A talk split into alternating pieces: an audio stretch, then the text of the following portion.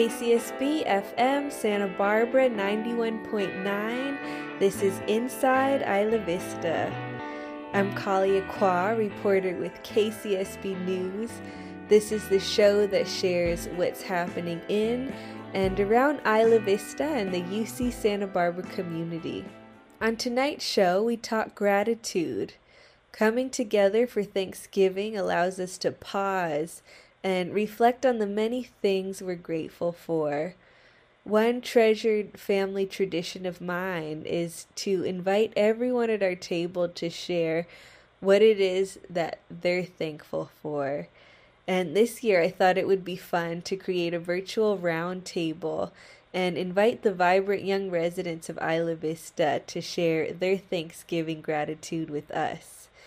And later on the show, we will hear from a few local superheroes, the after school directors of the Isla Vista Youth Project, as well as St. George Youth Center YMCA, who do the absolute outstanding work to educate, nurture, and inspire our tomorrow's future today. So, without further ado, I hand the mic over to the youth of Isla Vista. What's your absolute most favorite part of Thanksgiving? Eat turkey and um, stay with my family and um, celebrate with my family. Um, my most favorite part of Thanksgiving is when we eat and like when we have like a big feast. I think just um having fun with my family and just like you know enjoying the food like it's all about like just spending time with the family for me. Why do you think we celebrate Thanksgiving? Because it's a tradition. I think we celebrate Thanksgiving because there's always something to be thankful for. I'm pretty sure Thanksgiving is just one of the holidays so we can be thankful for all the things that have the good things that had happened to us throughout the year. What would you say you're the most thankful for? Um, I think it would for me like it's the smallest things that you should be grateful for. Like even if it's like the bed you sleep in and like the shoes that you walk with all day. Like half of the, I heard that half of the world doesn't um, have a bed to sleep in because they some people sleep on the floor. So I think it's just like great. It's like really um, important to recognize all the small things that we should be grateful for. So Maria, how do you show that you're thankful? I showed them that I can give them a big hug to show them that I am thankful for, for them for giving me something. What does it make you feel like when someone does something really, really nice for you? Mm, let's see, like probably if they did something really, really, really nice, then probably like maybe the next day like we could just do something nice for them back like and I would feel like really happy too because it's just being nice and like we should always be nice. When do you think is the best time to say thank you to someone? I think it's best time to say thank you to someone when they do something um, that you maybe didn't ask for. Um, I think whenever, just so they know that you appreciate them. Yeah. What's your favorite thing to eat for Thanksgiving? Um, chicken. I used to be really scared of chicken because I thought it would be still alive when it when it's already served. So I would never eat chicken, but now I kind of like it. Okay. I'm most excited to eat tamales tamales. Ooh, what? So, what do you guys have at your Thanksgiving table? I mean, we try to keep it traditional, but we like really we have pozole, tamales, like all the mm. you know traditional stuff that we like to eat. Turkey and green pozole, mashed potatoes. Ooh, do you put gravy on top? No. No butter. Yeah. Um, Nothing. No salt. Just plain mashed potatoes. With ham. Ooh, okay. Okay, I'll take it. Who is someone that you would like to say thank you to and why? Um, I would like to say thank you to my mom just because she um, goes to work every day and tries her hardest um, to make me smile, and she's just really kind. My bird and my turtle. My family because they sometimes help me with my homework when I don't understand it. I am thankful for you guys interviewing us and sharing this with the whole radio station. Technology, because if it wasn't for like the iPad that I was given for um, my high school online classes, then I wouldn't have a good edu- education. I'm probably really thankful for my sister because, well, whenever I have to do something, she's always there to help me whenever I do it wrong. And my parents, she's she's always nice to them. She's nice to everyone who's around, and she's very nice. I feel like we, and she's also really thankful. Whenever someone gives her something, she always says thank you or gives them credit. What do you appreciate about your school? Um, I mostly appreciate um, my teacher and the funny voices he makes sometimes. My teacher because she's been um like helping me with my reading and my writing. So, girls, what do you appreciate about being a kid? You get to have a lot of fun and you can do splits and cartwheels if you're yeah. Probably not having to worry about like taxes and jobs. Uh, I appreciate about being a kid is not is not to pay taxes. Somebody else said that too. What's one thing that you're thankful for about this past year? That we got a new president and that's gonna be fun. Yeah, I'm excited too. Probably that we still do school because if we didn't do school, we wouldn't be participating in much and we would be falling behind. How does it feel when you do something really nice for someone? It feels really good. Like it's a, like it surprises me how much like someone can like you give something to them, but like you receive something back and you feel good about yourself and what you've done. I feel good knowing that I did something nice to somebody and that I might have brightened their day a bit. Now, how does it make you feel when someone else does something really nice for you? You feel happy. I feel nice because they took time out of their day to do something nice for me. Feels nice to have someone that cares about you. If you could spend Thanksgiving anywhere, where would it be?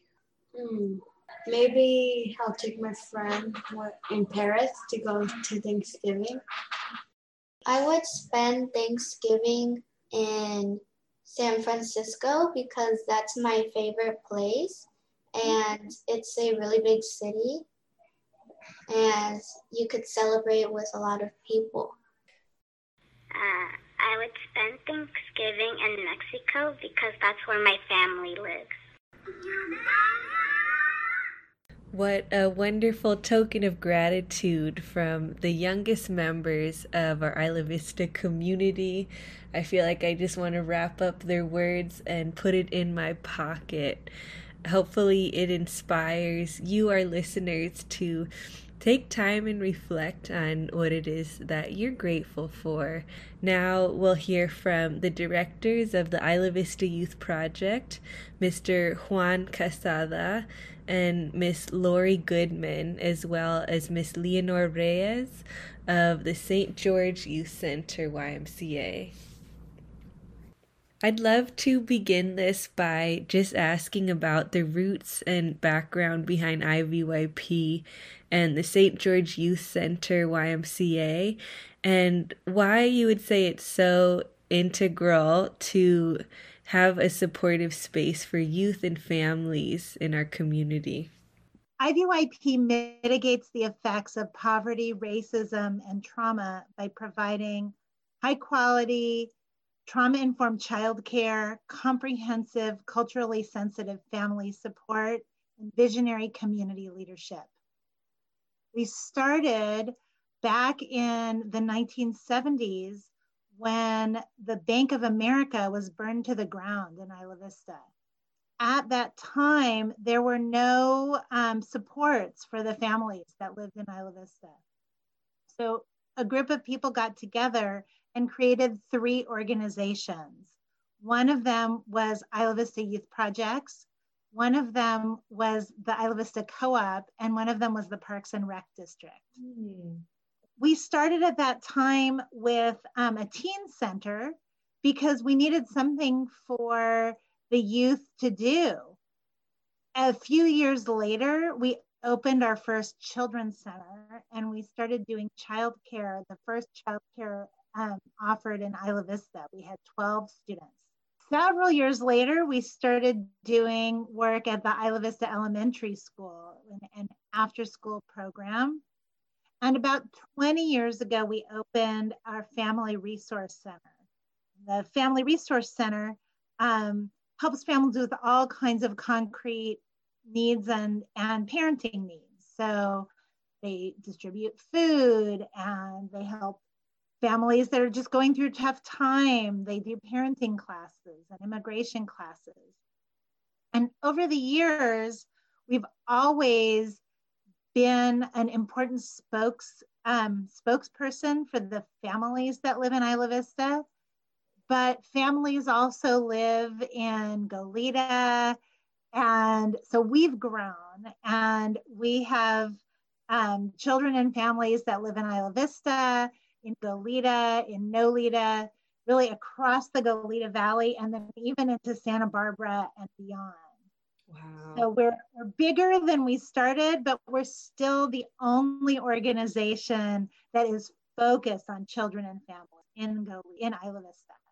The St. George Youth Center, formerly the Isla Vista Teen Center, has been here actually at this exact location at 889 Camino del Sur since 1998. And I think initially it was actually housed and run through UCSB. Um, and the YMCA came in in the summer of 2002. So the youth center became a part of the Channel Islands YMCA. And I think it was about five years ago now that we were gifted a brand new home, a permanent facility by the St. George family. So hence our name change, the St. George Youth Center. Um, is just acknowledging the generous donation of the St. George family to the Isla Vista community. Um, it's critical to have a space in IV dedicated to the youth and families because they're often overshadowed, overshadowed by the large number of college students. So I think it's really important to have a place that is focused and dedicated to the needs and the priorities of the youth and the families that are living here in the community. How has the effect of COVID been in terms of transitioning your class? For the youth center, I mean, we basically have shut down all daily drop in activities. We were open Monday through Friday, 3 to 8 p.m., um, really an after school program, but open throughout the year. So all of that has completely shut down. Um, as soon as the um, stay-at-home order was put in place, we did transition quickly to begin offering free food distribution out of our site. So I think we're going on 38 weeks of offering that, which is something that we didn't do before. So we transitioned to offer that support and service to the community um, as one. And then as the, things have progressed through the pandemic, we were able to offer support in small pods so we're able to work with a select group of students, um, only a select number. So we're doing that two to three times a week. And then fortunately, we were able to start offering Zumba outside in the park, Estero Park. And so that's open for everyone. Also, that's open to the entire Isla Vista community. Um, and then throughout the pandemic, we've been partnering with IV Foot Patrol and UCPD to do a, a, cycling with the cops. So we go on a bike ride, again, oh, outdoors, mask, socially distanced, um, anywhere from three miles to 15 miles. Wow. So, yeah, so that's really been a, an amazing partnership um, throughout this pandemic. We've been able to do that. So the effect of COVID um, has transitioned us to doing a virtual after school program. Um, so now basically everything that we did in person, we moved it to um, to Zoom. Um, and by everything, I mean everything. Like you, most mostly all the activities, all of our partnerships, Um, for example, we have partnerships with art history with UCSB. There's an organization that teaches our student teaches teaches our students like art lessons on the history of art. Um, we have a collaboration with Kids Farmers Market, and they did activities with our students in the in the program in person, and now we do those activities with our students through Zoom. What is it that you appreciate most about the St. George Youth Center? I think what I appreciate the most, or what I'm most thankful for, is the partnerships. Um, the Youth Center would not be here 22 years later if it wasn't for the amazing partnerships we've formed and created over over the years. Um, one of our long-standing relationships is with UCSB Associated Students Isla Vista Community Relations Committee. So they've really supported anything from our student staff to our special events to currently the food distribution program. And even um, next month, we're gonna have a light, love, and community, I don't wanna say event, but basically the park and our building is gonna be lit up with holiday decorations. So families and youth can drive by or walk by, um, you know, with masks and all the all the protocols in place, but just bringing some some light and love to IV. What is it that keeps you the most motivated in these trying times? For me, it's just where I where I uh, where I come from. I come I, I come from South Central Los Angeles, and I'll go back to when I very first saw this program. I was like in awe. I was I was blown away um, because it was just so good back in Los Angeles, there was not a program, an after school program like this. The after school program was that if they didn't pick you up, you'd be in the front office just waiting for your parents, you know? And so here, when I came to Santa Barbara and I started working for Vista Elementary, I just saw how much the kids were benefiting from this, you know, from in every aspect, from math, from art to reading and writing and just even the the like the social emotional help that they were getting and just the relationships that they were getting um and I saw how much it was benefiting them and being able to be a part of that and and and, and help the children um, is what keeps me going. And again, being even during COVID, being able that we could still, you know, be that help for them again motivates me. It just pushes me and I just love that the kids are benefiting from that. I love when the parents tell me like, oh, you know, my my my kid is um you know, needs help with homework. And I love being able to tell them like, okay, don't worry about it. Like I'm gonna figure it out. I'll try to see if I could get a staff to be in a breakout room with your child, your, your child to help them with their reading or with their homework. And when it works out and it actually helps them, you know, I, that's what I love that. Like I love that it's actually, you know, it's not, it's, we're not, I'm not just there and it's, and something's like nothing's happening. Like no, something is happening and we are benefiting these children. And that's what, that's what I love. And that's why I'm still here. Like I love it. Well, honestly, Juan motivates me. um, you know, I I am far away from the direct work with children and with our families. So when I connect with our staff and see and hear their passion and commitment, um, it motivates me to do my best for them because my job is to make sure they feel cared for, valued, that they have what they need to do their job. They're doing the hard work. Um, and my job is to tell the story and to, you know, to bring in funds and make sure that we can keep doing it. So um, Juan is one of our superstars. And we're lucky to have so many staff that are just that passionate and committed and that is a tremendous motivator. I think that for me um, you know i'm grateful to be able to work with and help the youth and families and just seeing that their light and their hope and their gratitude really inspires and, and motivates me to continue um, doing what we do and knowing that it's important that we're here because people count on us they count on me and i think that's what really keeps me motivated and going how can we show our gratitude towards our youth and be especially supportive in this time? One of the biggest things is how, how I mentioned earlier, just being like in the ear, you know, like being able to listen to them. I feel like, unfortunately, you know, like a lot of, uh, um, I think there are some kids that, you know, sometimes their their parents, you know, they're just too busy working, you know, especially right now, like there's just so much going on that I think their biggest priority sometimes is just being able to support them with what they need, like their, you know, their food or just, you know, keeping a roof over their head or, you know just the the the essentials.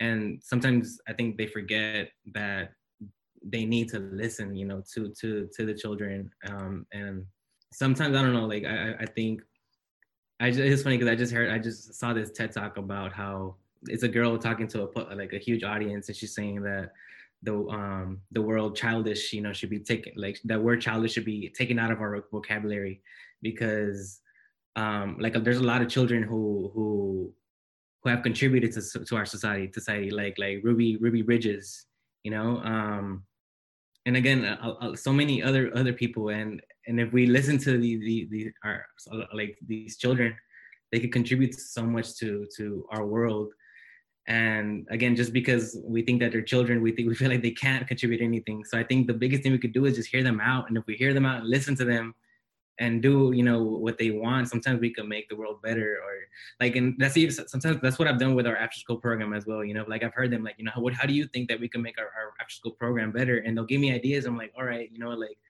i like that idea. Like let's try it out. Absolutely. I i mean i think what juan said is exactly right and I, I would say, I think that the older you get, most people who don't work with children, and if they don't have children, they don't interact with children and they forget. They forget what it's like to be to be a child. They forget what it's like to be nine and in fourth grade and what those pressures are. And, and they just forget. And so I think seeing kids and noticing them and talking and listening. And um, you're absolutely right on adults do a lot of telling kids what to do and not enough listening. So I think that's a great way to show um, appreciation for kids.